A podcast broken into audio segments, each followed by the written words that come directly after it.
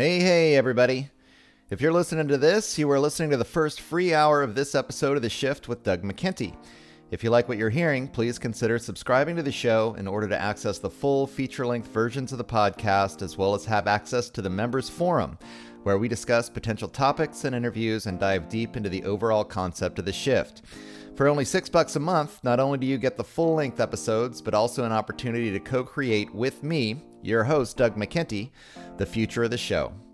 Go to www.theshiftnow.com or patreon.com backslash the shift and sign up today in order to help make the shift possible. Thanks for listening and enjoy the show.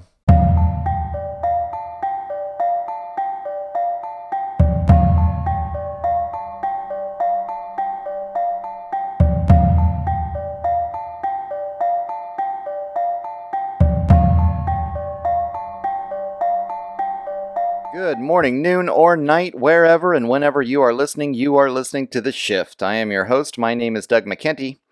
This conversation was recorded on December 3rd, 2020. I'm happy to welcome Alison McDowell to the show today for an in depth discussion concerning the technocratic movement and its use by the billionaire class to develop and implement methodologies of social control. Alison first went down the rabbit hole as a mother and political activist concerned about the quality of public education in her home city of Philadelphia. Her research very quickly revealed the unseen hand of public private partnerships that led straight to Agenda 21 and the machinations of the upper class to implement social change through processes that lacked transparency and bypassed traditional democratic procedures. Her blog, Wrench in the Gears, charts her journey of discovery as she followed the money trail to discover a cast of characters, corporations, and elite foundations colluding to control essentially every aspect of our lives. With the onset of the COVID pandemic and ensuing lockdowns, Alison's research led to an extensive examination of the World Economic Forum and the concepts of the Great Reset and Fourth Industrial Revolution. At first glance, this billionaire funded organization appears to seek an almost utopian vision of a post COVID world, finally in balance with the state of nature. A look behind the curtain, however, reveals a network of social control, constant surveillance, and even a financial network designed to securitize human capital. She has discovered plans to implement not just an Internet of Things, but an Internet of Bodies, that, it is planned, will link each and every one of us to a central network managed by artificial intelligence with algorithms determined by financial trades created on a commodities exchange. Not only that, but Alison's blog provides a big picture historical analysis that utilizes a paradigm of continuous colonization with historical roots in slavery, transhumanism, eugenics, and financial control by an elite class, seeking to upgrade human resource management with the advent of 5G, AI, and human machine interface technologies. While all of this sounds too crazy to be true, Alison's impeccable research skills and countless primary source documents leave little doubt as to the true intentions of the oligarch class. I urge all of my listeners to check out her work at www.wrenchinthegears.com. You can also find more episodes of this podcast and hours of free material at The Shift with Doug McKenty on Facebook, YouTube, or your favorite podcast hosting site. I'm on Twitter at dmckenty and on the web at www.theshiftnow.com, where you can find all my work in one place and subscribe for feature length episodes. Stay tuned for this episode featuring blogger Alison McDowell. I'd like to thank her for agreeing to this interview, and thank you for helping to make the shift. Hello, everybody, and welcome to this 60 second episode of The Shift. I'm your host, Doug McKenty. I'm joined today by Alison McDowell. She does the blog Wrench in the Gears. I have been searching for a couple of months now, actually, for someone to really take a deep dive with into what is being called the Great Reset and the idea of the fourth industrial revolution that's being put forward by the World Economic Forum. And I feel like I have found a diamond in the rough. Alison does incredible work um, I've just been so excited actually to go over her research and just everything is backed up by primary source material. She is really dedicated to uh, the type of research that you would expect would happen in, in mainstream journalistic circles, but un- unfortunately, I, I very rarely actually run into it. Uh, and that kind of dedication really shows. So, thanks for coming on the show. Alison, do you want to give people a little bit about your background and we can get started trying to to take apart some of this sure. fourth industrial revolution stuff right um, well so i I mean, first and foremost, I'm a mom. I'm an independent researcher. I'm based in Philadelphia. Um, I mostly fell into this um, through doing advocacy around the privatization of public education. Um, our, our child graduated um, about a year and a half ago, but we were 13 years in the Philadelphia public schools and um, very much a crucible for all of the privatization efforts. Um, and so initially, I was just very naive, thinking that people didn't really know why they what they were doing was such a problem, and there were school closures and um, they were weaponizing test scores. So I kind of got into um, fighting the standardized testing programs and then ultimately looking more into educational technology, um, both as a profit center and as a surveillance mechanism. And at a, a, certain point, I wasn't really making a lot of progress in the education field. So I moved on and I realized it was largely about um, managing people as data, as data commodities. And it wasn't limited to simply this educational context. It was really about managing people as data within the larger framework of accessing state or, or, public benefit systems and poverty management. And so we're one of the, the Philadelphia is one of the poorest cities um, in the country. We're a predominantly black city, um, you know, Democratic led city. And uh, you know, we have incredible wealth inequality, and then surrounding us, some very, very affluent communities. The main line of Philadelphia is just beyond us, and we're home of the University of Pennsylvania, among other universities, and Wharton Business School. So there are quite a few tentacles of these various players that are on the global stage, but are actually like in my community. So I have sort of a macro and then a micro lens in terms of um, doing some more like on the ground activism and and knowing people who are affected by these policies like directly. So that's sort of my lens is like I fell into it just trying to make things right with the schools and then realizing that following the technological developments and the financial developments behind it that if we didn't start to educate people about the nature of what was going on. Like we were essentially what's being built around us is a is a global open air prison you know to serve the hedge funds. And um, that covid ended up being to me like out of left field but the trigger event for for all of this to to to fast forward it and to legitimize it. Yeah it's been so interesting. I mean i have to say that when covid first hit for me too i mean i've been watching these. I've always thought that uh, there have been certain viral scares the zika virus scare um, even with H1N1, you know, really playing things up, or, or bad flu seasons, or West Nile virus or hantavirus, and they always come up with this thing. And I thought that COVID was going to be another one of these things, which typically ends in uh, Congress passing some kind of bill that gives a few billion dollars to pharmaceutical companies to work on a vaccine, and to see it grow into what it's grown into has been phenomenal. Um, but it's almost like they've played their hand here because I had never even heard of the World Economic Forum until I uh, heard about Event 201, which seemed to be ga- a gaming scenario that happened conveniently right before COVID came out. And then you start getting into the World Economic Forum stuff, and it turns out that these guys are, are major players behind what's called the Great Reset. Um, so, do you want to explain for the audience exactly what you've discovered about the Great Reset? Well, essentially, it's important to to realize. So Klaus Schwab is is sort of the lead of the, the World Economic Forum. They meet annually in January in Davos, and it's very well recognized. You know that you can see who goes to Davos. M- most of the power players, including celebrities, you know, attend, and they have you know they have their own YouTube channels, and you can watch and see. It's not hidden. It's not like Bilderberg, you know, that sort of thing. It's very mm-hmm. out in the open. Um, and they've had these annual conferences, but Klaus Schwab has been in it since the beginning I think the mid 1970s. And he's always led it. So it's not like this is, you know, a transition, like this is his baby and he is carrying it forward.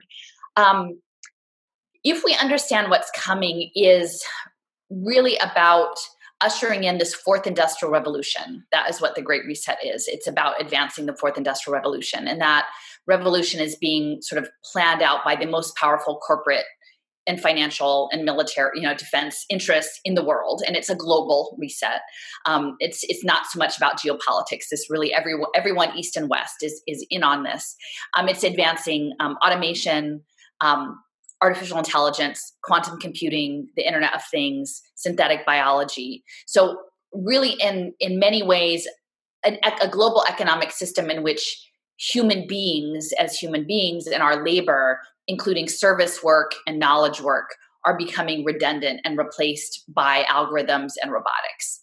and and there, will be a transition point that they imagine that we're essentially training our work replacements like we had with globalization you know and, and the visas that you you train the robots to do your job and then you're supposed to go away mm-hmm. um, and so the challenge of what's what I, i've been researching is within this redundant labor force you know how how do these elite sociopathic billionaires continue to control and profit from us in this new construct where physical labor even knowledge or mental labor is is irre- becoming irrelevant? Um, so that's what the reset is putting in place. And the control mechanism it's twofold. Um, this is what's going to come with the biometric passports the health passports. And that's why covid was such an important um, was the catalyst because they needed something that was global and they needed something that could happen relatively quickly and get everyone on board. And they, the World um, World Wide Web Consortium has been researching digital identity and self sovereign identity for about the past decade, coming up with a digital identity system. And now that's being early, like rolled out with CommonPass, um, which is backed by the World Economic Forum and Rockefeller Foundation. That's what you're hearing about in the Heathrow airports. The airport airlines are starting to use this. Mm-hmm. And I think they're not being really fully honest because the other products that um, the Commons Project has developed is access to employment and education as another product. And the other one is real time um, biological monitoring right? So they're not going to tell you about those other two right off. They're going to try to normalize the, the airline travel and pretend that it's just about airline travel and that people might accept it if it was just to get on an airplane occasionally, as opposed to that you're going to have to get tested every day to go to your job or you know for your kids to go to daycare um, so this has all been in in the works um, the idea is once everyone is on this biological tracking system um, that they can be engineered both in terms of social control, like from a, a signals intelligence and a military framework, but also the idea is that these crazy financial markets are looking to create structured debt finance deals Um, and that is uh, not unlike what happened with the, the, toxic bundled mortgages. So they take something that mm-hmm. seems like a real asset and then they start to abstract and securitize it and gamble on it. It's, it's legalized gambling. That the next phase is not going to be simply um, securitized property and housing, the housing market, but is actually going to securitize our human futures can you, can in terms of our term? relation. So, um, so turning something into a tradable asset. Okay. And then and then in the futures like there are futures markets. So the gambling is that this asset will increase in in value but then you can short it so that that, that people will be gambling that it will decrease in value. So it's right. both sides. Um and then essentially it also securitization like these asset-backed securities bundle multiple items together. So you could have a portfolio of people a portfolio of human capital just like you would have a portfolio of bundled mortgages. And then once you you put them all together as a package as a structured debt product you can then trade them on markets and, and on global markets. And and that's what we're looking at is not just what happened with the last global housing the global economic crash but that it's going to be tied to securitized debt for training and reskilling. And this is all what's coming now with um, the reskilling post COVID for the new economy, for these jobs of building the fourth industrial revolution. Um, and also privatize public benefit services. So they will be privatizing your access to healthcare. They will be privatizing your access to housing. And then in that, you become an investable commodity through your data.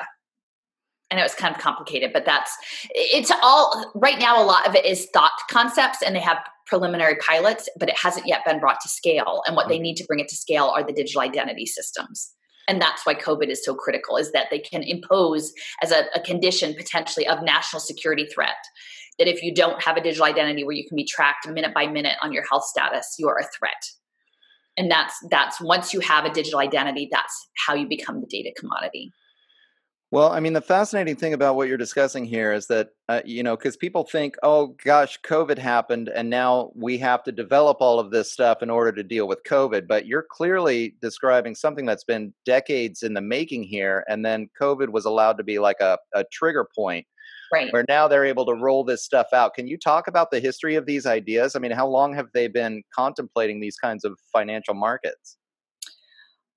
Well, they're the idea of an industrially engineered society, I mean, goes back to the early 20th century. And, and I know, I'm sure you, have had guests talk about like the technocracy movement, and that was mm very big in California. mm Um, it, it, was run, I mean, it, it, out of the Columbia University School of Industrial Engineering. Like that's how it was developed in the in the teens and 20s, and then it took off in the 30s under the New Deal, and it kind of went quiet. And then in the 70s, the Zbigniew Brzezinski um, and the technocrats sort of brought it back up. And I think in many respects, a lot of us are thinking it was taken over into China um, through Nixon and and those Zbigniew Brzezinski's relations in China so that it could be incubated and the re- technology can be refined. So the idea of an industrial engineered society goes back quite far. And there's actually a, a book that I would highly recommend people read. Um, Zamyatin, Yevgeny Zamyatin, I believe his name is, in 1920. It's called We. It's just a novel. It's called We, and it's about an industrial engineered society. Um, so again, the Trilateral Commission was created with Brzezinski. Carter was in the first cohort in the Trilateral Commission.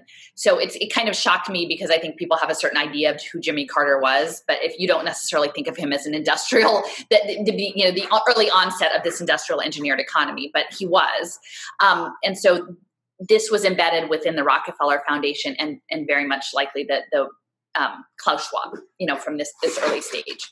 Um, so so it was the 70s. Now, you know, it's been simmering. Uh, you know, we went off the gold standard. Um, in the mid 1990s, um, this guy Arthur Rolnick, who is a uh, an economist, senior economist at the Federal Reserve Bank in Minneapolis, he developed with this individual, a former um, General Mills executive, I believe, Stephen Rothschild, a concept called outcomes based government contracting. And it all sounds good. Like it's like pay for performance for government mm. contracts. And, and it's all of this stuff is very bipartisan and it's attractive because the conservatives say well we're getting our money's worth and then the democrats can say oh well we're providing services. So this has always been very very connected. Um, so these outcomes based government contracts were set up in the mid 1990s with arthur rolnick um, and they didn't do a whole lot. Um, stephen rothschild was involved in like a job training program for the poor um, for like men who were returning from prison and you know, it sort of sat there. But then in the early 2000s, I believe like 2007, 2008, um, Sir Ronald Cohen in the United Kingdom, who was a Harvard MBA, he developed something called the social impact bond. So he took this idea of a government um, contract. He, he created with, I believe it was under Tony Blair, um, who was connected with McKinsey and Deliverology. Um, they used the um, unclaimed banking accounts in the UK to to create a pool of capital to trigger these new investment markets, these social impact bonds, and they were based in the idea of a cost offset. So in that way, it's somewhat similar to um, carbon offsets. And Bill Drayton um, with Ashoka, who is who worked under Jimmy Carter, he created the carbon offset. Mm-hmm. The social impact bonds are identified as a cost offset against some social ill that has a price attached to it. So there are many social impact bonds around recidivism because prison, the prison industrial complex, has such a specific price. And they can say, well, if we can prevent you from returning to prison, we will save all of this money. And then the difference between the intervention program and the cost it would have to reincarcerate someone, there's like a gap, and then they'll negotiate a slice of that as the profit for the investment company but it's almost pre-crime right like you haven't been reincarcerated but they're predictively profiling that you will be and it's also it doesn't take into account the structural nature of the prison industrial complex that many people are held in the judicial system not because they just alone made bad choices but, but because of the, the structure of the economic society and, and, and, and in fact the prison industrial complex was created to manage excess labor for the first round of globalization, right? We will put black and brown people in prison because there we can make money off of them. So this cost cost offset idea is integral to both the social impact bond and in, in the humanitarian aid division, there's something called the development impact bond. But it's the universities are creating all of these equations. Um, so what is the cost of special education? So the, the, the, the early social impact bonds in Michael Bloomberg brought this idea from the UK um, into the US. The first one was at Rikers Island, that was a prison one, but there was also a preschool social impact bond, and that was in Salt Lake City. Um, and Goldman Sachs backed this. And so that cost offset was special education. And they had a screening tool where they would screen children and say, listen, if we give them pre K, they won't need special education. So again, they're predictively profiling these children into services that they haven't yet actually needed. And what happened out of that particular program is of the 100 children who were screened into the special program funded by Goldman Sachs, only one of the 100 kids qualified for special education when they enrolled in kindergarten. So either this tool, which was questioned in the press, actually, even in the New York Times, they were saying this these metrics don't add up. If you really had legit children who needed this support, either your um, your tool wasn't working and you were pulling in kids who wouldn't have needed services, or um, you're, you're denying services for kids who need them right mm-hmm. there, there's no way that of the 100 kids only one would need special education but goldman sachs made a lot of money on that so that's getting ready to scale and there's there's a that was in person pre-K, but they've actually developed online preschool. This company called Waterford Upstart, also out of Salt Lake City. And you know, three years ago, I was like, well, who the heck is doing online preschool, right? That makes no sense. Who the heck would ever do online preschool? And then, of course, they're piloting it on refugee children. Like they're piloting Waterford Upstart in Philadelphia on refugee families. And they're like, well, it's better than nothing. We'll give them online preschool, right? So they're the test pilot. But mm-hmm. now, guess what? I'm pretty sure, like from here on forward, everybody's going to be doing online preschool. And so that's the nature of these cost offsets is that the universities are complicit. That the pre-K program was the equation was developed by Jim Heckman, who's a Nobel Prize winning economist at the University of Chicago. So the, the Becker Friedman School of Economics, the Chicago boys are developing the equation, but they're uh, developing the equation fully funded by open society, right? And so when people say, oh, they're trying to make it partisan, I'm like, no, it's not partisan. Like if George Soros is funding people, the Chicago boys, to come up with an equation to securitize toddlers, um, it's it's a it, everyone is in on it on it. It's a game of power and domination mm-hmm. over the masses, and and people just don't know what's going on. And if they did, they would rise up, I think, and stop it. Right. I mean, I've tried to I, have tried to switch from the left right paradigm to the top down paradigm, right? Because the left right paradigm confuses the issue so much, and when people identify with with the left or the right, it, it seems like it makes it really challenging for them to be able to actually see the big picture, which is that these billionaires clearly have an agenda and then you know when something like covid happens suddenly boom you know this agenda is is moving forward. Um yeah. Well and you said you're you're in northern california so a lot of these pilots actually um because what they're at at this stage of the game is they're developing for the past five years, they've been developing pilot projects. So Sir Ronald Cohen has divisions in Canada, in the US, in Israel, and in a number of countries. And this is parallel paralleling the push towards digital e-government because it's all about getting the data and the data analytics.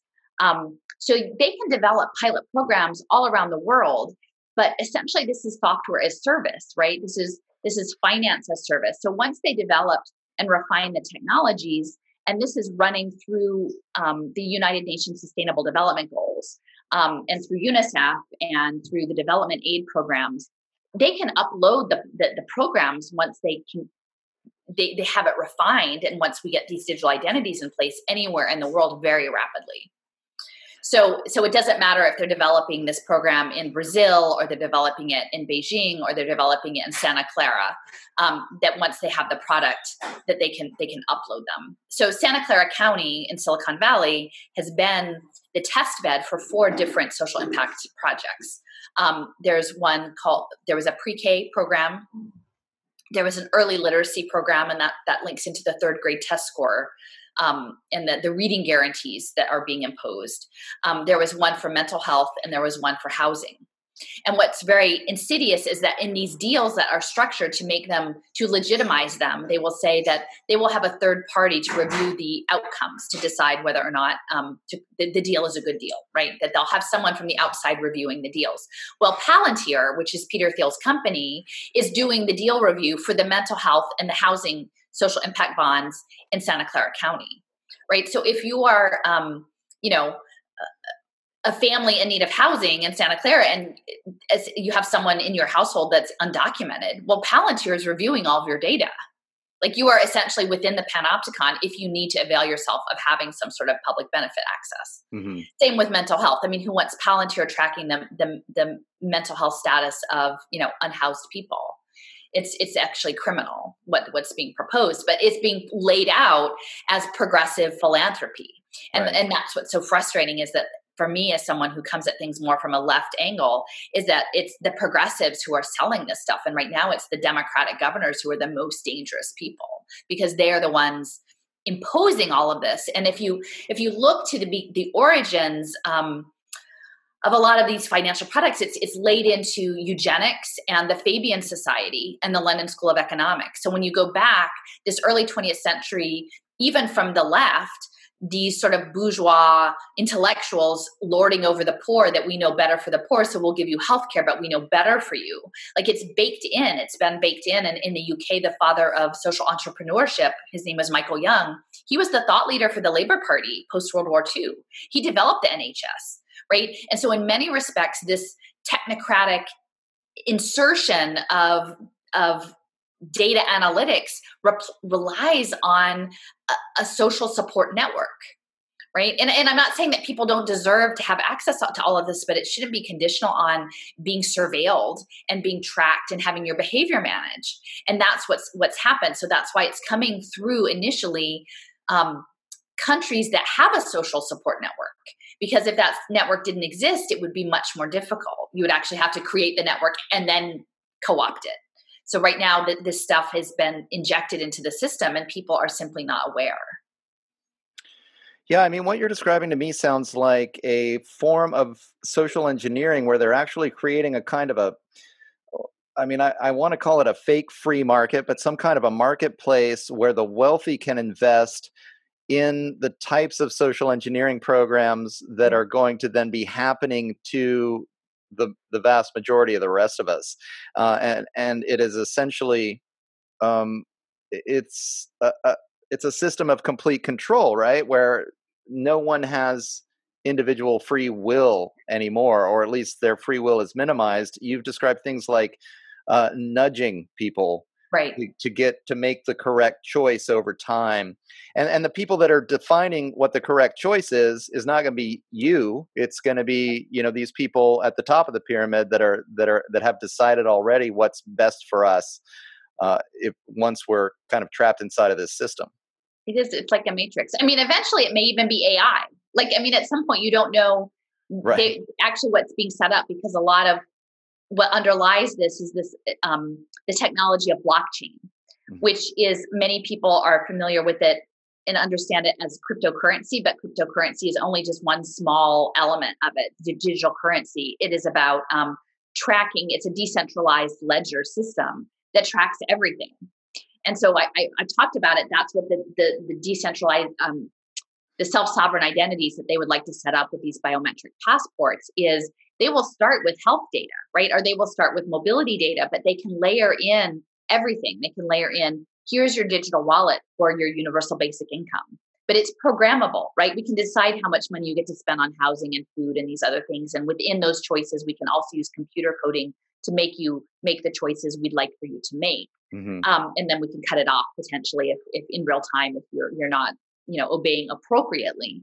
Um, so the, the blockchain identity systems capture large chunks of data like your birth certificate, your property that you own, your credentials, your health status, um, your, your electronic health records, all of those things. But increasingly, as we move towards environments of ubiquitous computing and Internet of Things sensors in smart cities, that all of that data will start layering in as well, almost to the point of making what's like a digital twin. The, okay. Their goal is digital twinning, and that's what's going to come after 5G. The next iteration is 6G, and 6G is for robot to robot communication and digital twinning, essentially cre- recreating you virtually through your data, your data profile. And what's very insidious about all of this is that they will sell it to you as privacy. Right. So they create the problem. Oh, Facebook owns all your data and they're making money off you. Here's the solution. You can be, you can own your all your data right? You can you can be your own curator of your own digital identity and you can create a great brand. You can be an influencer or you can just be a degenerate you know like you can be whatever. In fact maybe you could have multiple identities right? And we could commodify and profit off of all of them. Because mm-hmm. in virtual space you you have multiplicities right? I mean and that's how capitalism goes. It's going to it's moved into the virtual world and it's it's moving on in this other realm that we most people can't even see that's linked into video game reality and the, the entertainment software association you know the militarized it's a militarized virtual world um, but I can't remember. I got a little bit off track, but I think it's important to understand the blockchain identity concept because that's what's going to be used for the predictive profiling. And if you are rich, maybe you never have to unlock your data, right? You never have to unlock your data to show anybody what your data is. Um, and you can keep it private. But if you are poor, if you need to avail yourself of training, retraining, and reskilling, or access to medical care or access to food, then you're going to have to give, give up your data or at least open it up for analytics right? And and that's what um, MIT has developed something called Ocean Protocol, which allows them to query unencrypted data. So if we allow this, if we become data commodities, none of it will stop telemedicine and crappy online education and VR therapy and all of this stuff. It will just turbocharge it because then we've agreed. We've agreed as a construct that life is now virtualized and can be turned into a, a commodity in that way.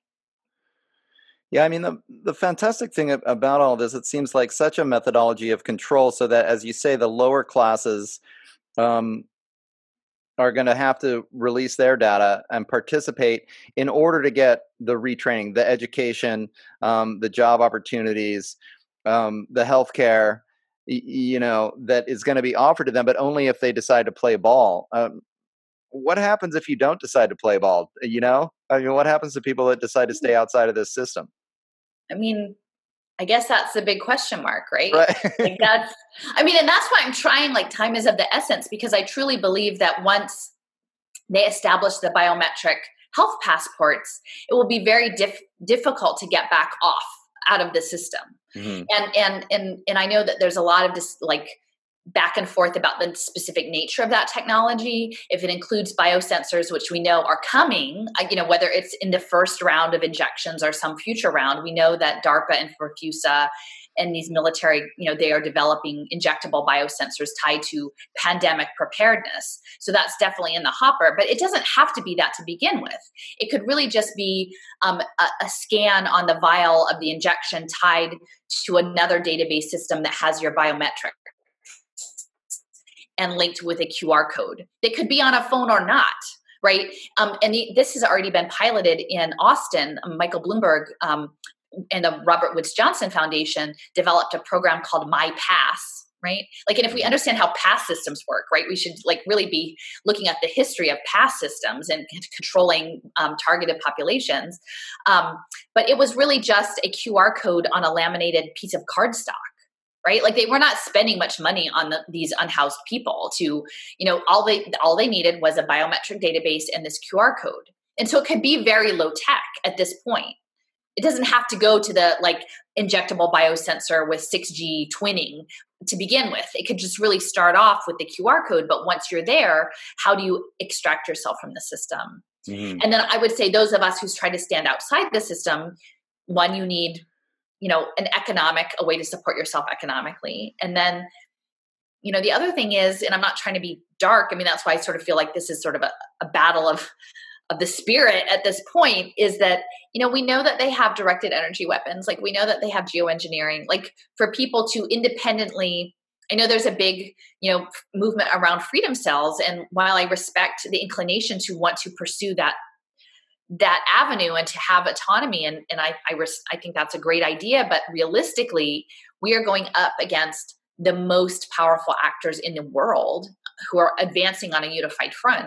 Mm-hmm. if your community truly poses a threat it, it's challenging to sort of figure out how individual communities would repel that. You know i just don't you know if you're not a threat maybe they leave you alone for a while but eventually um, right there's going to have to be some direct confrontation about about it.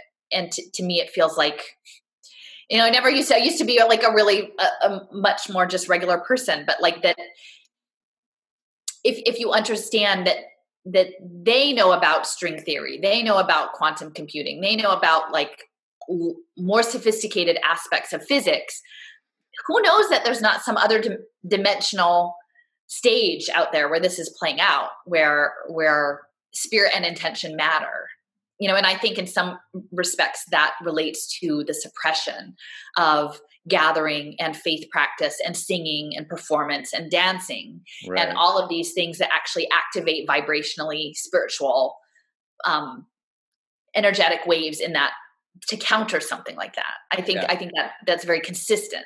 Now I can't prove any of it. I, I can't, but in my heart it feels like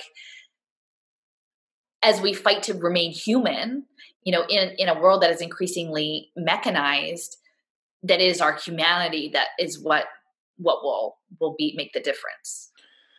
Well, I mean, this is exactly what we're talking about. We're talking about a, a, technocratic system that is so controlling that we're not even capable of making our own life choices anymore. So they're taking free will away from us.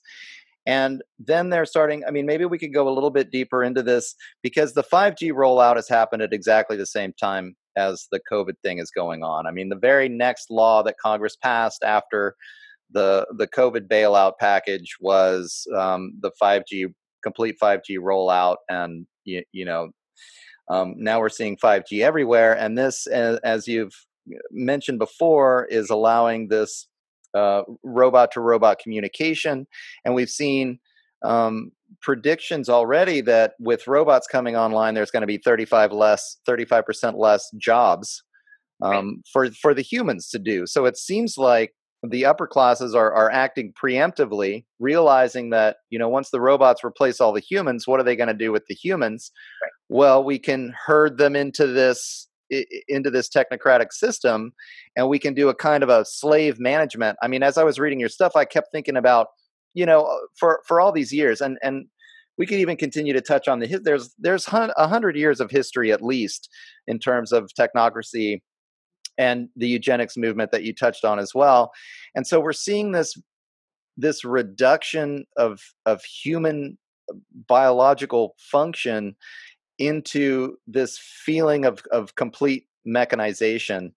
Um, I mean, the only way to respond to that is to want to be human, right? I mean, I it's got to be some kind of response. Like, I like my body. You know, can I? I know. I mean, we're imperfect, but I mean, and I think that's the thing that's so shocking about COVID is the extent to like how rapidly people fell in line. Yeah. I mean, to a certain extent, and I, w- I would encourage people to look up um, James Giordano.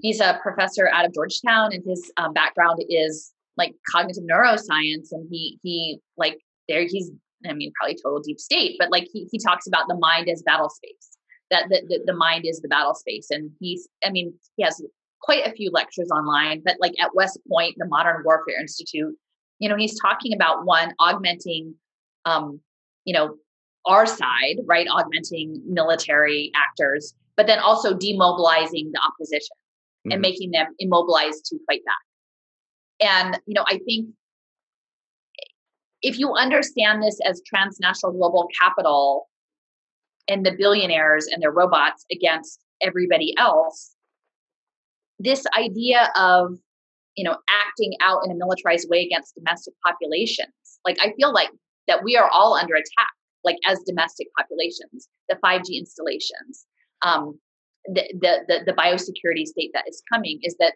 there is actually a war on the people of the world and that while they would like to sort of make it out like you know where the you know various countries are against each other or like oh this is china is doing this or this is you know no it is it is power right? Mm-hmm. it is jack ma and it is the saudis and it is goldman sachs. It is it is raw power.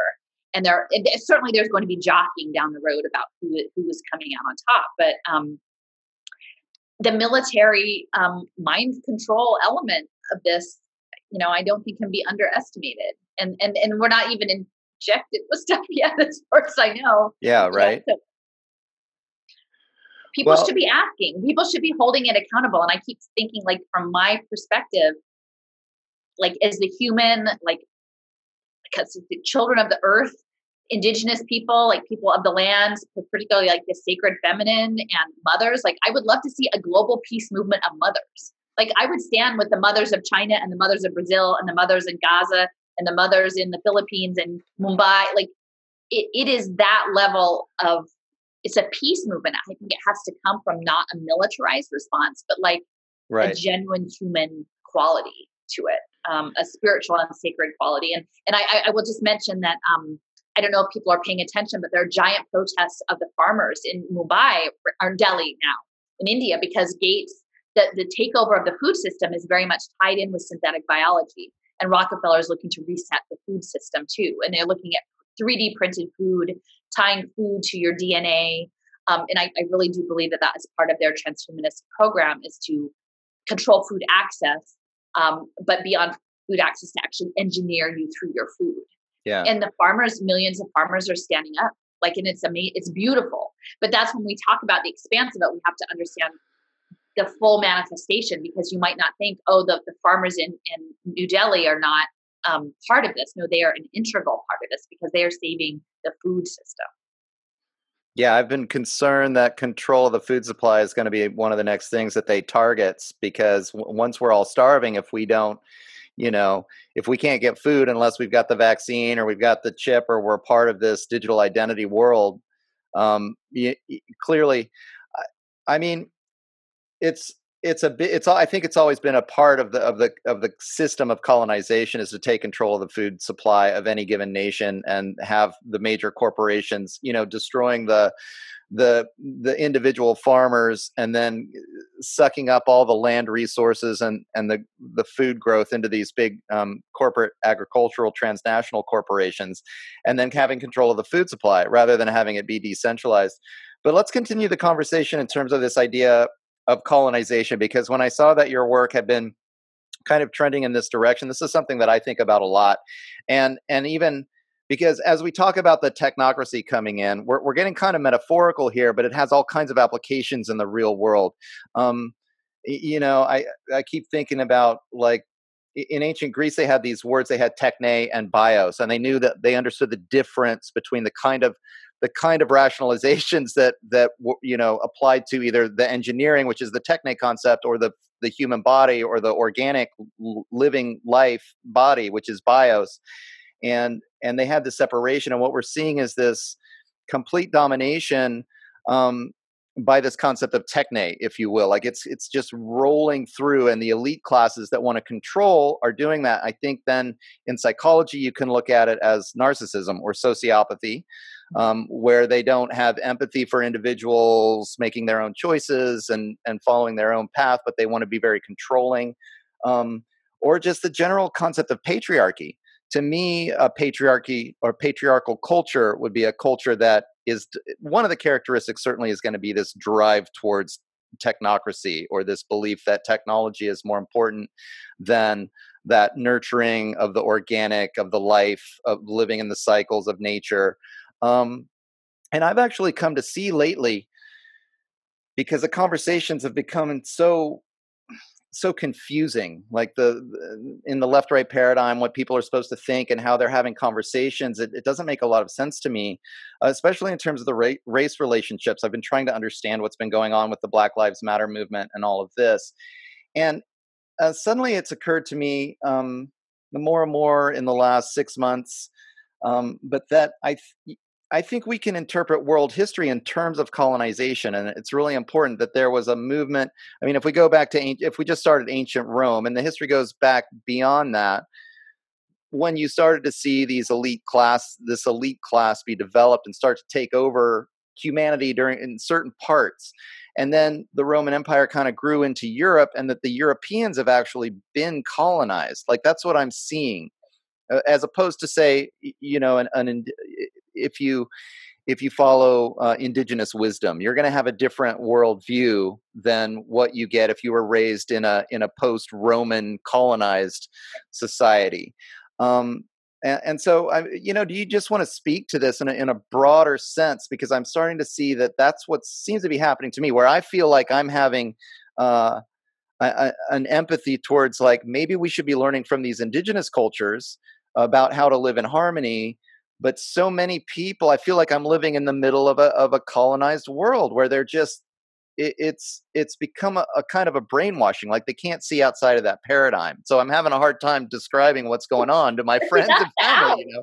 Yeah. i mean but then we have to own up like both i mean part of it is you have to know the history like you have to have a have understand the context yeah. and then you have to be able to both face the history but not be so like shamed or guilted by it into immobility right? right? because i think in many respects the identity politics that we have had doesn't really offer much many answers and it just offers a lot of shame and finger pointing so that there's not a good way out and so Right. in that way it actually serves the ruling class because everyone is sitting around feeling shamed or feeling you know a certain way but we don't progress like we don't actually get to the the next step and we don't and we're looking at each other as opposed to looking at michael bloomberg and bill gates and mark totally. And, like i mean they're the jerks like yeah. you know we can we can figure it out and um like i think you know indigenous understanding people's relation to land and cultural practice and natural cycles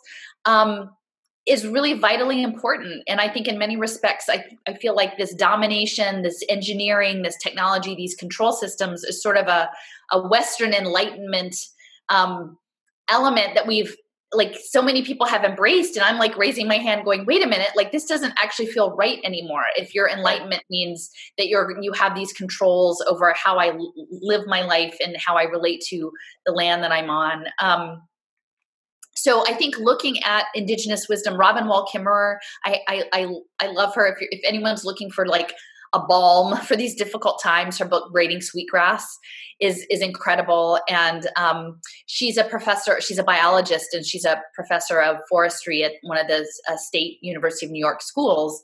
Um, but she's citizen Potawatomi Nation, and she comes at things from sort of a maternal and an anti-capitalist framework of looking at our relationships to land, but also indigenous science, right? Because you know there are indigenous knowledges that are also scientific. The idea that Western, the Western worldview is the only way to do science is is really misrepresenting the breadth of scientific knowledge and access. And it's amazing because so her glad you said specialty is moss. So her she is a specialist in these tiny tiny worlds and she can see whole worlds and universes in moss. And so Mhm. when I talk about like alternate universe like understanding scale and time that even though we're living in a slice of the world that feels very much under control by Michael Bloomberg or you know the Vatican Bank or Goldman Sachs like at the moss level like they're not controlling or at the cosmic level. So there are different scales and different worlds happening. Like even our biome right? Even our microbiomes is a different world view right. so she is very, very beautiful and she talks a lot about like right relationships um, and reciprocity and you know the honorable harvest and knowing your gifts and how to give them and and all of these are things that i very much keep with me and and i think to me one of the the, the, thought the people whose ideas that i lean on the most is john trudell because he understood um, vibration and reality and the importance of thinking and um, and predator energy. He, oh, you know, I've been listening to him for about three years, and every time I go back and I listen, I'm like, he, like, I feel like he was visiting from another. You know, he was here to give us this knowledge, but he's like, there's this predator energy, and when people want to say it's communist, it's technocrat, it's communitarian, I'm like, it's a predator energy, people. Like, it's a predator energy taking on the form of certain human beings, but that is what we're up against: a spiritual battle. And so, um, when you take it outside the partisanship and you say, what do we need to do to be in right relationship? Not only among people, but among the environment, among the cosmos. How do we be good relations to to our plant, you know, siblings and the animals of the world and the waters? How do how do we be in right relationship? And if we pose it as that question, I think it a lot of that stuff falls away if we if we uh, proceed with good intention. And and you know it's so messed up. It's not like i'm not kidding anybody that it's going to be easy to make it right. You know i'm not i don't want to dismiss and sort of say like in any way that oh this is easy to do and we'll just make it better. Like no it's going to be really really hard. But i think if we come at things from a point of caring and trying to do the right thing it's amazing the alliances you have Mhm. actually they come from very unexpected places people in i would never think in a million years would understand where i was coming from do Yeah.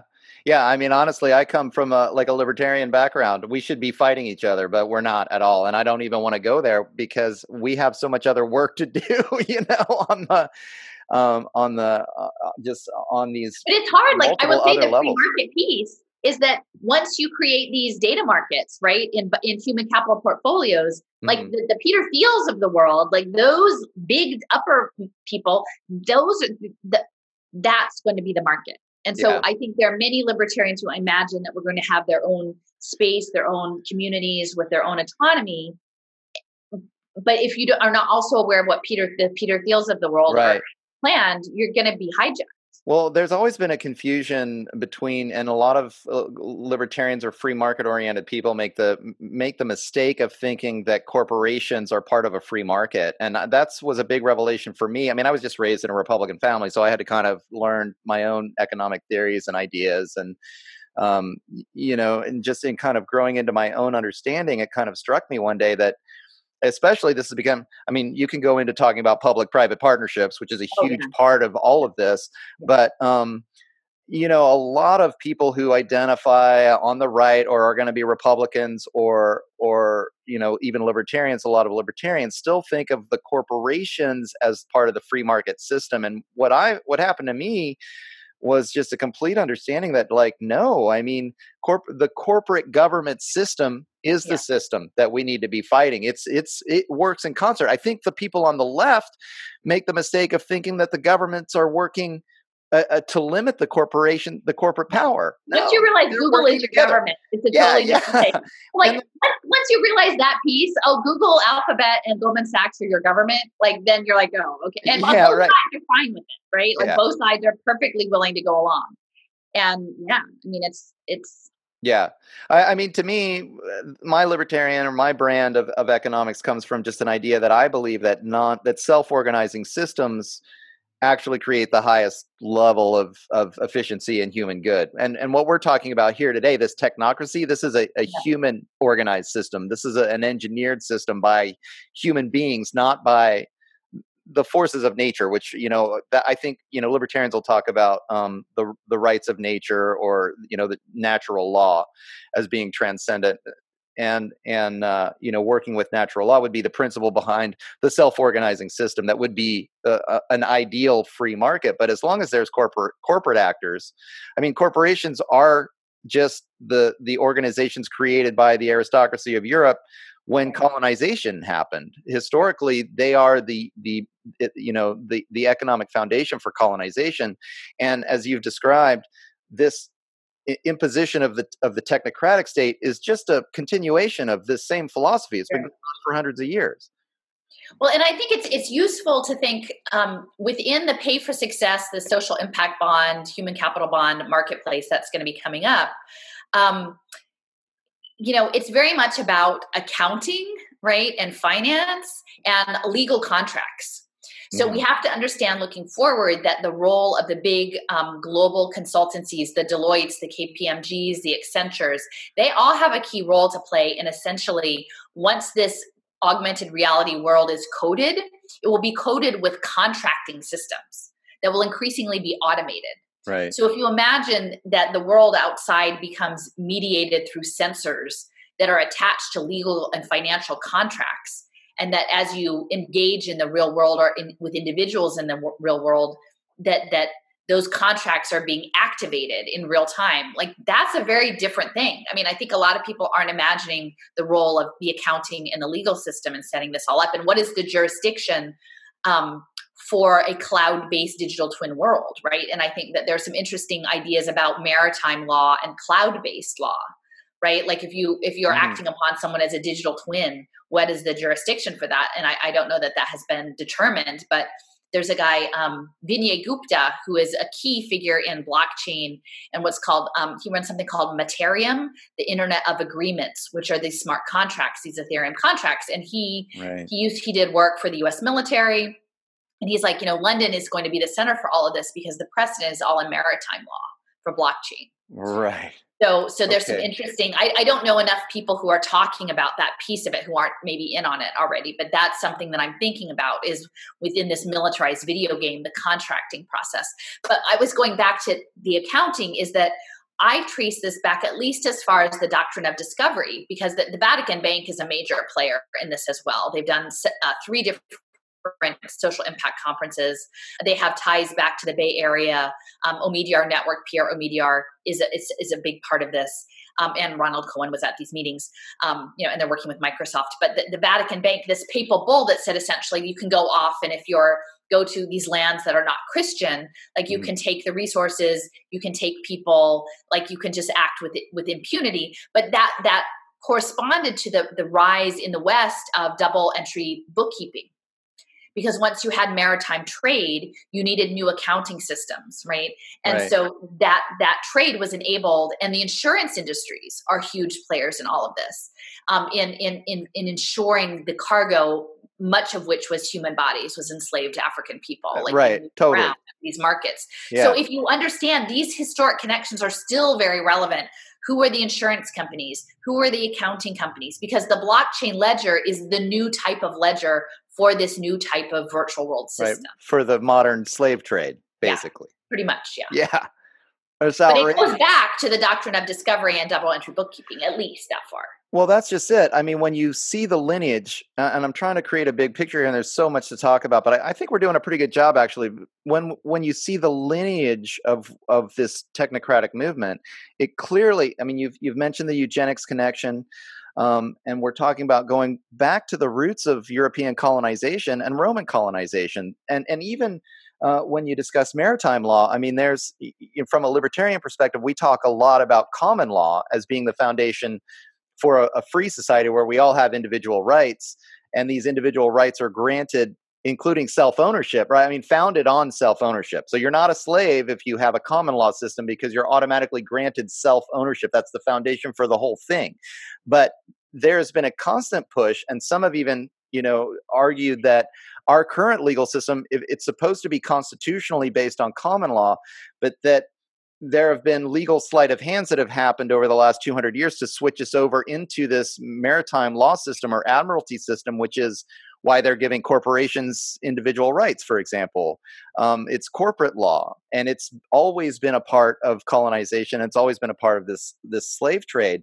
Um, it's interesting to me that and I haven't delved too deeply into this, so maybe you can explain this some more. I mean, there's there's been from that kind of libertarian perspective, there's been some hope that the blockchain with the cryptocurrencies could liberate people from the sem- central banking cartel, which has thus far using the fiat currency system. This has been the I, you kind of alluded to to phase one of globalization, but for the last hundred years or so, the the primary mechanism of what I would call the human resource management has been the use of, of the fiat currency system, and then and then every all of us have basically been debt slaves.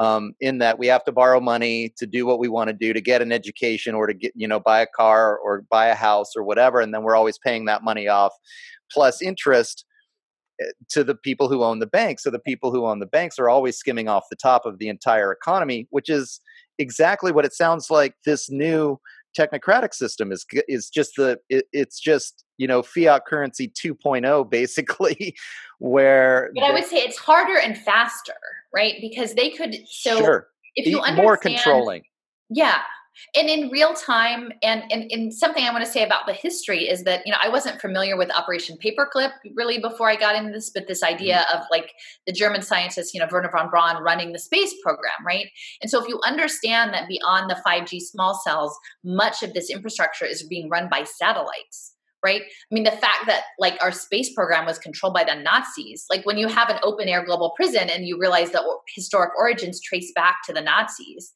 and these these accounting systems that are coming up IBM is a huge player in the space in blockchain tracking, mm-hmm. and um, they've even talked about um, the learning economy. They're part of something called the learning economy, where they're using edu- training as currency, but it really is behavioral training.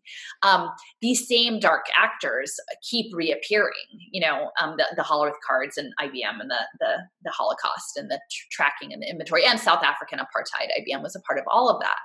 So you know if we don't have a clearer reckoning of the history we're going to we're going to be a little misguided and i will just say in terms of even the founding fathers so i'm in philadelphia mm. there's going to be a gathering um, you know on saturday um, and it's very much framed as like founding fathers and i think it's a lot of sovereignty people and and um, you know there is at independence mall like in the speakers corner and I, I i spoke to people and i said listen you know we're feet away from the president's house archaeological site where George kept nine people enslaved in a city of free blacks, right? It wasn't that everybody was enslaved and he happened to have some slaves. He actually rotated his slaves back and forth from Mount Vernon to keep them from being able to attain their freedom, right? Mm-hmm. He did this with mm-hmm. intention. Mm-hmm. So this is our first president that is being lifted up as the Constitution, as the founding fathers, as freedom. And I'm saying, you know, we have a lot of reckoning to do with actually how these systems were set up because they were set up to enable such behavior to happen. Sure. Um, and so in good faith, like I couldn't, like I'm having a parallel walk at um, where I'm walking from the central bank from the Philadelphia Federal Reserve, which is a block, uh, you know, it's a, from a, within a block of that same site, to William Still's house, who was a, who was a conductor on the Underground Railroad. He helped like um, document and shelter over 600 um, slaves because those are the people that we actually need to be channeling right now. What did right. the resistance to slavery look like, right? Like we need, like if we're not willing to actually grapple with what this is about in terms of how we entreated indigenous people because it's very much tied with um, the the reservation system and stealing people's economic independence and making them dependent on the government and then being terrible to them and in, breaking up their families and, and erasing their culture and also enslavement and unfree labor like those are the things we most we have to do some internal work on this and, I, and i'm not saying yes. it to like wag my finger but i'm like literally if this is a spiritual battle and we're stepping off to say these are our role models, we haven't actually done the work to understand the nature of the problem, in my mind. I uh, this is an interesting conversation, so I'm I'm really glad that we're having it because again, I, I think I come you know because I have just this history of a libertarianism or whatever, and I'm I really want to get away from the right left paradigm. I think you're right there with me, but you have a history from coming from the left, so it's almost like we get a chance to clear clear up some of these misconceptions that that we have about each other, maybe. Um, but just one of the things that's concerned me because I have a lot of friends, and you have brought up yourself that you've noticed that people on the left right now are, seem to be very um, they're they're helping to promote this this technocracy. I don't see I don't think they see the big picture. I do live in California. Uh, I mean, even in my own community, like people are gung ho about it. They want everybody to wear a mask. They're doing what Gavin Newsom says. They don't. They're not concerned that you know the democracy is not functioning and that our governor is issuing executive orders. It's crazy yeah yeah well that's what, that's what i mean and i but and the, the, interesting thing is while i completely 100% agree with you that that the colonial system was founded on slavery that the founding fathers themselves indulged uh, in this system and and that you know there's no uh, i i mean i'm not advocating in any way you know slavery is obviously an abhorrent system. In fact i think i'm trying to prevent you know the the next level of the slave trade from from being implemented here. I mean this is where it's going if we don't kind of stand up against it but conversely i think a lot of my left wing friends have simply been convinced that things like like individual rights because it's been hammered into them that you know some of the founding fathers most of the founding fathers were slave owners hence things like the the right to free speech is something that you know that's an old idea that was made by a bunch of slave owners so we don't have to care about it anymore or the right to freedom of assembly. I mean we've lost these rights right now. I uh, my friends on the left are yelling at republicans saying that they're fascists and that trump is some kind of a hitlerian when our governor has literally disbanded the legislature and is running you know the country on executive order. And it's like so and, and they don't and they don't mind that you know, we didn't even have a, a, conversation about the loss of the right to freedom of assembly when it happened. No, it. I mean, I you know what I, am saying.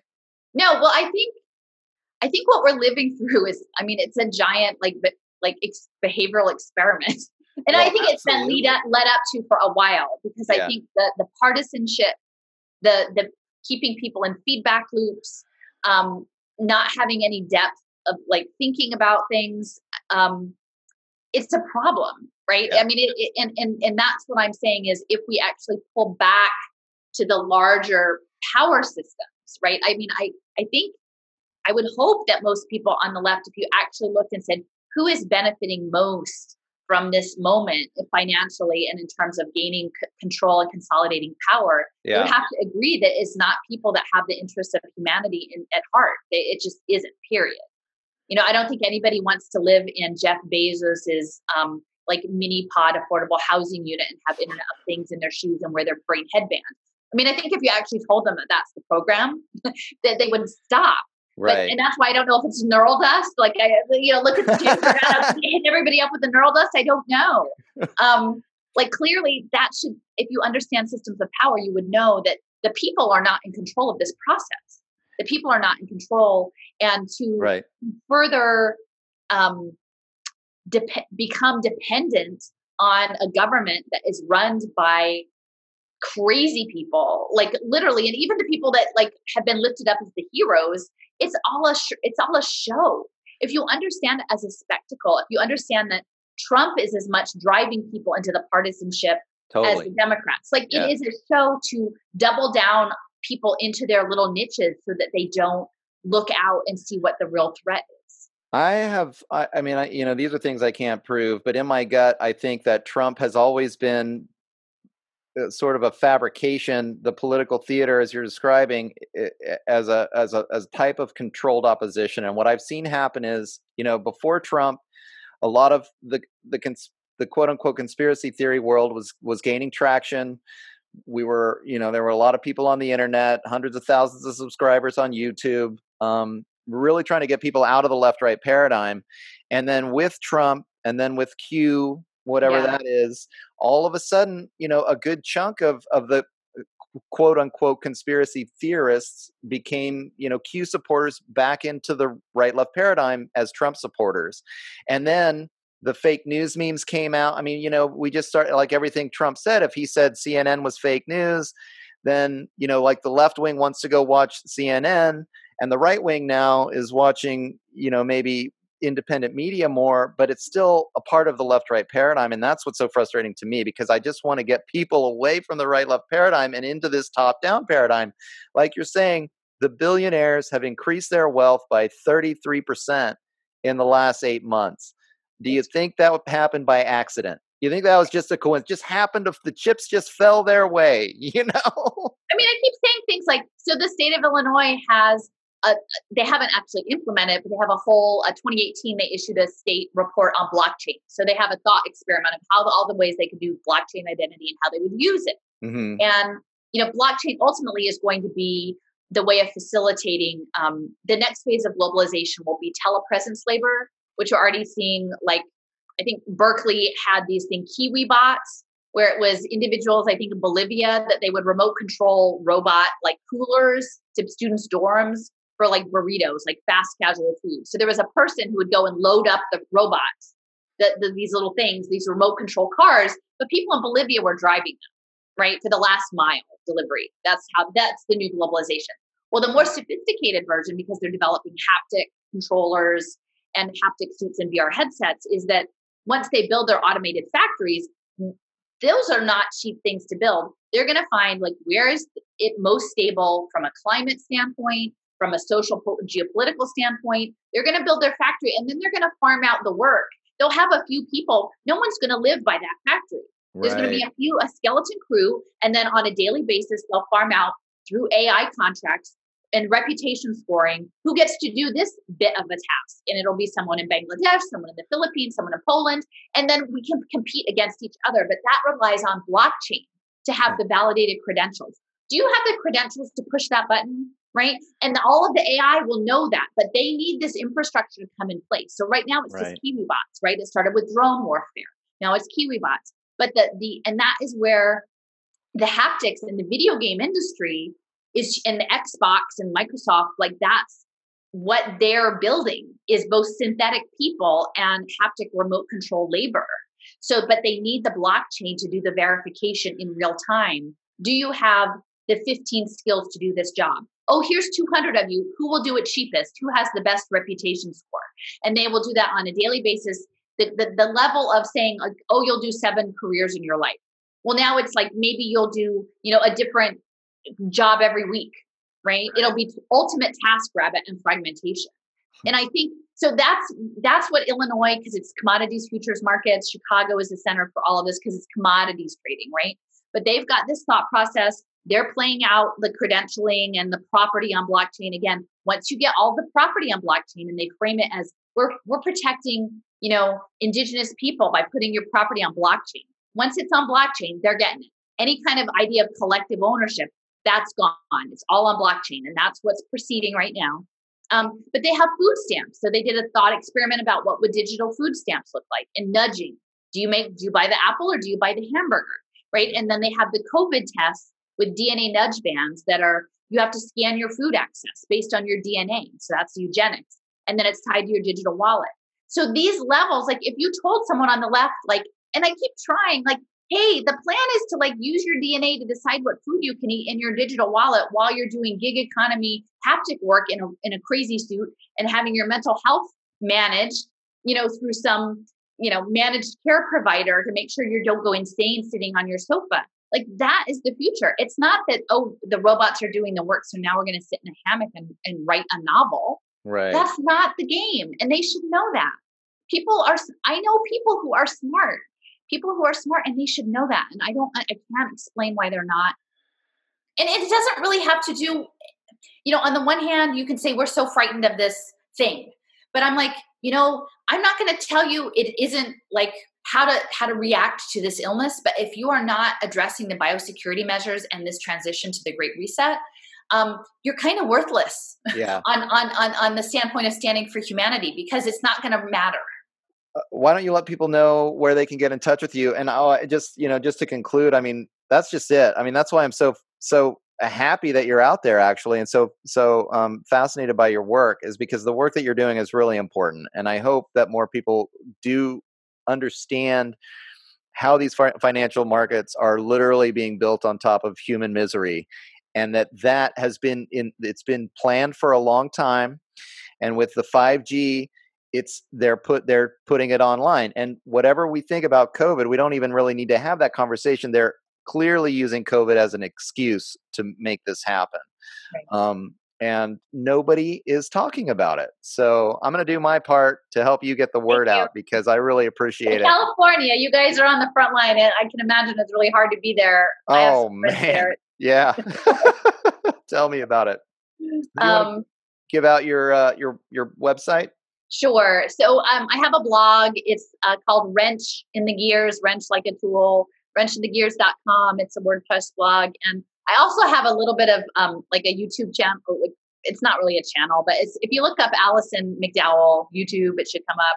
Um, it's not really fancy, but I've just started collecting a lot of um, interviews and things that I've done with people. So, um, you know, there's a lot of content if you prefer to listen to things. There, there's a fair amount of information there too. All right. And thanks again, Alison. And I'll just uh, remind people that you can go to the shift now com and uh, you can check out all of my work there i've got 120 interviews up um, i'm also on uh, facebook and youtube at the shift with doug mckenty and i've been expanding out to uh, other social media sites as well parler and minds and trying to get on rokfin um, because it seems like the alternative sites are maybe a little bit more amenable to these kinds of conversations than the big tech companies these days but um, thanks again for your work, Alison. And yeah, I'd love to. I'd love to uh, keep up the conversation with you as you discover more, just to continue to inform my audience and try to spread the word about this because this is the cutting edge stuff. Um, and so, I hopefully more and more people will find out about it. All right, wonderful. Thank you so much. Yeah, thank you. Take care. Well, all right, ladies and gentlemen, that was my interview with Alison McDowell. She is the host of the Wrench in the Gears blog. Uh, I just highly recommend everybody go check out her work. Her research is uh, second to none, in my opinion. I started getting into uh, checking out her stuff in preparation for this interview, and I just started to get more and more blown away at the quality level of the research that she's done and her ability to really follow the money. Um, you know, as you heard in my last previous interview with Foster Gamble, he always wants to follow the money. It's so important and something that, of course, I never see in the mainstream media. They're never connecting the dots because when you peel back that curtain of all the flowery language that you're going to get on the front of the World Economic Forum's webpage or uh, on the front of the United Nations webpage about Agenda 21, when you peel that back, then you start to find all of these public private partnerships.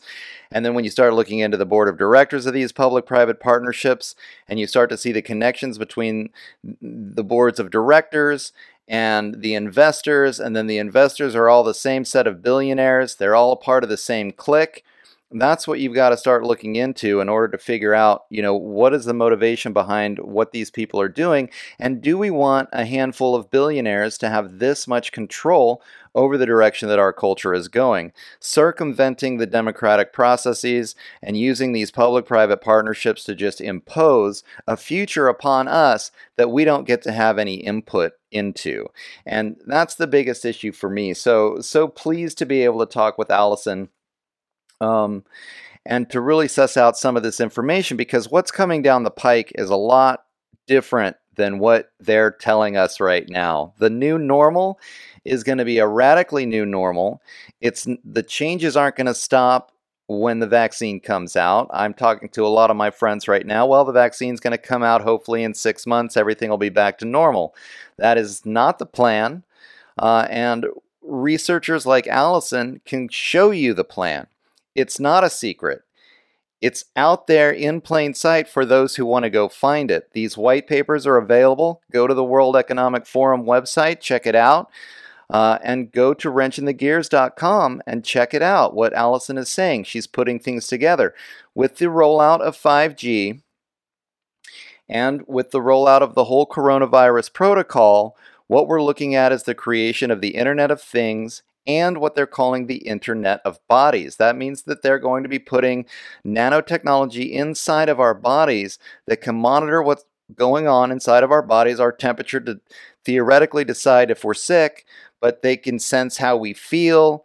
They're shooting this data back to a, a centralized computer constantly, uh, who's keeping track of all, who, that will eventually keep track of all of us, what's going on, what we're doing, what we're thinking, what we're feeling and reporting in real time 24 7 uh, into this large database. It's a complete 100% surveillance state that Alison is discovering. And on top of that, she's discovered this the creation of these commodity exchanges based on the information that they're getting back with a concept of virtual twinning. So you'll have a virtual person on the internet um, as well as the idea of nudging, which means that they're going to give us mini incentives to make quote unquote good choices uh, by their definition of what a good choice is, because your ability to make choices for yourself is going to be slowly whittled away and whittled away and whittled away until you're just a part of this internet of bodies uh, that may well be completely controlled through an AI that is controlled by algorithms determined by very wealthy people trading on these commodity exchanges. It is essentially a modern form of slavery. And that's the other thing that I wanted to talk about. Well, first, what I really appreciated about Alison is that she's coming from the left perspective. And I've, as you all know, if you listen to this show, typically come, I come from a libertarian perspective. I like to be honest about that in case I have some confirmation bias as a result of coming from the quote unquote right. Now, I don't use the right left paradigm anymore. Uh, I don't like to argue uh, between left and right. I use the top down paradigm. And that's exactly where Alison is coming from. She started on the left, and so we were able to have some really interesting conversations about where we maybe kind of disagreed, uh, but where the vast majority of time we were coming together and coming together on the top down paradigm where clearly we can all see, whether you're from a left perspective or a right perspective, we can all see that the oligarchy is controlling us. And they have plans with the new technology that's coming out right now including this genetic technology, the CRISPR technology that's being utilized inside the mRNA uh, coronavirus vaccines, they're using this technology to control us even more than they have in the past. And the other thing that I really loved about this conversation with Alison is her, her big picture understanding of the concept of colonization. I've been thinking about this for a while. There's an idea out there, uh, a book called Pedagogy of the Oppressed by Paulo Freire. He was a communist, so it comes kind of from the left, and he talks about the colonization of the mind. And so I read that book. I started thinking about what is this idea of, of the colonization of the mind, and realizing that really, even though we're told that colonization was something that happened, and it's not happening anymore, and it had to do with uh, you know white white Europeans essentially oppressing people of color, it started to occur to me that those white Europeans themselves, the vast majority, not the elite class, not the upper class, the feudal class, um, the no- nobility, but the vast majority of the Europeans had also come from indigenous cultures that had previously been colonized by the Romans, and we're talking about 2, 3, 400 AD. And uh, then, as things progressed, uh, the Roman Church uh, did a lot of inquisitions, a lot of burning people at the stake, uh, and these were people that were holding on to the older knowledge, the indigenous knowledge of Europe, and that knowledge was essentially eradicated. And now what we're seeing is we have people in these first world countries that are considered privileged, but who are actually colonized to the extent to where they don't even remember what it was like to not be colonized. Uh, and we, we go into detail about the um, the current system of debt slavery that's used by the oligarch class uh, and imposed on the vast majority of us in first world nations. Uh, but now it appears that this same tradition of colonization, because of the existence of the technology, now once 5G comes online, and then, as Alison mentioned, 6G later on down the line, then we're going to start getting internet speeds that allow robot to robot communication in real time. When all of this can happen in real time, then they can take the the way that they're controlling the human population, the way that they manage what they consider human resources, the way that they invest in human capital, uh, they can start to take these control mechanisms to the next level. And also, this technology that's now coming online with the uh, human machine interface. So, you know, Elon Musk is working on his Neuralink, uh, and pretty soon we're going to be all getting uploaded onto the internet and into the virtual world, and then uh, the even greater potential for a, a, more a complete control grid where we're all just basically cyborgs uh, working for the upper class, working for this elite class. And they, according to Alison McDowell's research, they are working really hard to make this a reality. And unless we stand up and we say, hey, we like to make choices for ourselves, we enjoy our human bodies, the conversation that Alison and I have about the difference between those that sort of worship the technology versus those who have respect for the sacredness of the biology. Um, and I think it's safe to say that Alison and I are both coming from the point of view of the sacredness of the biology, the bios, uh, as it was called by the ancient Greeks. Um, just having that respect that uh, life is worth living and that individual freedom and participating in a natural system uh, that is uh, self organizing based on the choices of free individuals. Uh, that's what makes life worth living, certainly to me. I think Alison would agree with that, uh, as opposed to participating, being forced to participate in a system of social engineering that's based on as much controlling behavior by an upper class as can be possibly implemented given the technology that's available. And again, with the fourth industrial revolution, that technology is really taking itself to the next level. And what we're seeing uh, with the COVID is that COVID is this pandemic is giving uh, this oligarchy class this, um, the perfect opportunity to implement this fourth industrial revolution through this great reset. So, um, you know, the stuff that she's brought up is very real, and uh, I hope that we can hear her message soon enough to understand uh, what is planned for us and make choices accordingly uh, before we lose the opportunity to make choices ourselves. In the second hour, if you're interested in subscribing, in the second hour, we, we take a really deep dive into this idea of colonization and we have a conversation about, you know, one of the things that I was just so happy that Alison brought up was that indigenous people have science too. you know, one of the things that frustrates me the most, um, and I've done interviews in the past about scientism, people that really believe in this Western European science to the point where they think that all other cultures simply had these superstitions. You know, they weren't capable of using logic before, uh, you know, the white Europeans came up with this concept of reason, and then we created science, and now we can I- impose science upon the rest of the world because it's obviously for the better. And that uh, not being a racist means happily assimilating people into this uh, technocratic system, no matter what color their skin tone is. Um, and so Alison and I have a deep dive into, you know, what I actually consider uh, that perception to be white supremacy, and that some people are now projecting their supremacist attitudes onto onto others, and we're having this big racial conflict right now. Uh, when, uh, from the perspective of Alison and I, we should all be listening uh, and having greatest respect for uh, cultures from around the world uh, that have a lot to offer, especially in terms of how to live harmonious harmoniously with natural systems and natural cycles, how to live sustainably. I mean, these cultures lived for thousands and thousands of years in harmony with nature, actually.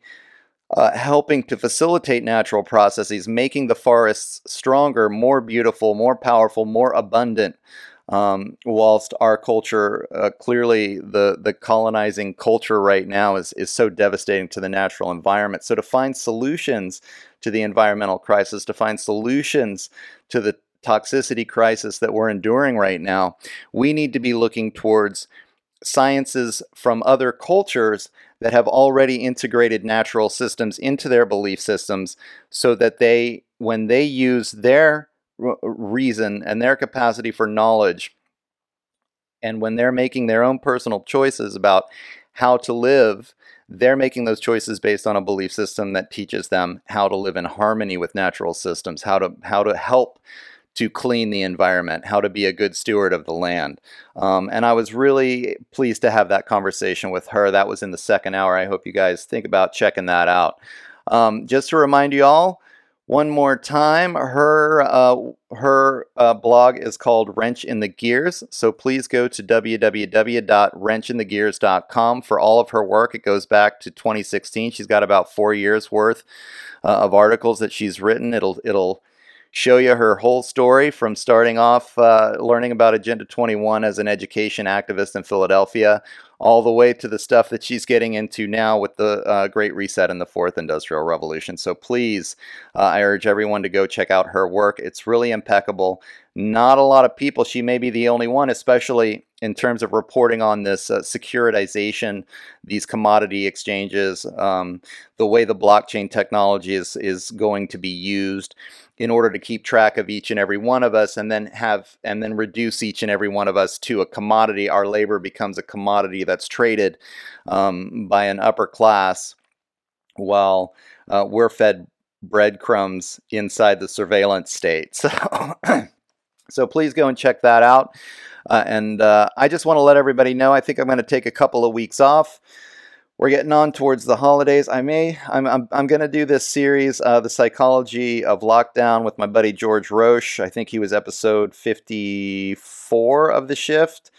Um, and we had a great conversation about psychology and what's going on in terms of why people uh, can't really hear this alternative information um, and the cognitive dissonance and the confirmation bias that they seem to uh, express when they do kind of look at it you know the frustration that we all feel when we try to show our our primary sources to others and they and they blow you off because it's not on the corporate news. Um, and so we're going to get into a, a, real serious explanation a series it's going to be a shorter series. Maybe we'll do eight or ten of them maybe like 15 to 30 minutes a piece if we can keep ourselves to talking to each other for for that little bit of a time. But we're going to try to be really succinct. We're going to hit uh, the ideas of you know what is a patriarchal culture what is it like to be educated within a patriarchy, um, inside this hierarchical system, inside this militarized system? Uh, what does the trauma that occurs if you are raised, you know, if you're trained like a dog from the time you're a kid, what is what effect does that have on how you think? Where cognitive dissonance comes from, and why people have such confirmation bias? Um, uh, the, the kind of Stockholm syndrome that starts to happen that attaches people to their abusers. So, no matter how hard the, the government father figure, no matter how badly they treat you, uh, you're still connected to them psychologically. Uh, still trying to please the father figure, no even though everything that we do, we're never going to wear enough masks, but we got to try harder. Um, you know, we're seeing that psychology all over the place, and it, this links right back into my conversation with Alison about colonization. Uh, this kind of psychology is the psychology of colonization, the psychology of of patriarchy, and trying to make the shift away from this. Uh, and then into what? Into a psychology of freedom, what I would call a, a matriarchal system uh, that's based on uh, a self-organizing system rather than systems based on social engineering uh, and population control. So uh, stay tuned for that. Uh, and also, I'm going to take this little bit of a time off to complete my book. Um, I've been working on editing the final phases. It's a book that I wrote actually some years ago and never really had the opportunity to publish it. I didn't know where I'd go with it but uh, it's going to have uh, a lot of interesting. It's just basically my perspective on uh, it. Kind of, um, I make you know we I talk about patriarchy and matriarchal cultures and, and ways of thinking and paradigms of thinking, um, but in the book I split it up to uh, a metaphysics and aesthetics. Um, and that's kind of the dichotomy or the paradox, as I call it in the book, that I play around with. So I'll be looking forward to get that, getting that out uh, and we'll make it available on the website as well. Um, I think that's about everything that I wanted to say. Oh, I've also got some upgrades coming to the website. Uh, this is just all the work that I'm going to do in the next couple of weeks and try to get this book out. Uh, try to upgrade the website so that I can get um, easier distribution for the podcast and maybe even get a few more subscribers going on. I'm going to add a newsletter onto the list and I'll tighten up the membership forum, um, trying to get a few more subscribers in here. So if you like what you're hearing and you want to hear more of it, actually, please do go to my website. Uh, that is www.theshiftnow.com and think about subscribing and i will be um, setting it all up so that i'll be sending a newsletter with all of our free content that's coming out week by week uh, as well for as for the members all of the full length interviews um, that'll be coming your way so you'll have easier access. I'm getting to a place where i'm realizing that i've got to start funneling more people through to the website because the censorship is only going to get worse here as the vaccine rolls out. We've been seeing a lot of evidence that uh, governments are going to be coming down pretty hard on on information um, that uh, does not paint the vaccine in a in a really pretty picture. So um, they're going to be uh, flooding the the media market with pro-vaccine, uh, what I would call propaganda. And not allowing those of us that may have questions to ask those questions in any kind of a, a public um, debatable forum. So anyway, we've all maybe we have uh, what they're calling a dark winter coming our way, ladies and gentlemen, and I hope that uh, you can t- continue to come back to the shift for news and information uh, that is outside the corporate narrative. Uh, and from incredible researchers like Alison McDowell. So, thank you all for listening. Uh, again, it'll probably be a couple of weeks. I will have the Psychology of Lockdown series coming your way. Before that, something I'm going to start working on next week. So stay tuned for that, and I'll have another interview coming your way. Uh, I'll probably do one or two before Christmas, to be honest with you, but it might be first of the year. And I'm gearing up to have uh, a really great year next year. I'll have the book ready, I'll have the uh, website top notch and I'll be ready to rock. So I hope you are too. We've got a lot of work to do coming in 2021. So um, stay tuned to the shift. I give give you the website one more time: www.theshiftnow.com. And thank you all very much uh, for listening to this uh, incredible conversation that I just had with with uh, Alison McDowell. Hope you check out her work as well. You all have, if I don't talk to you sooner, you all have a great holidays and a happy New Year. And uh, we'll check you out next time. Okay, thanks again. Take care.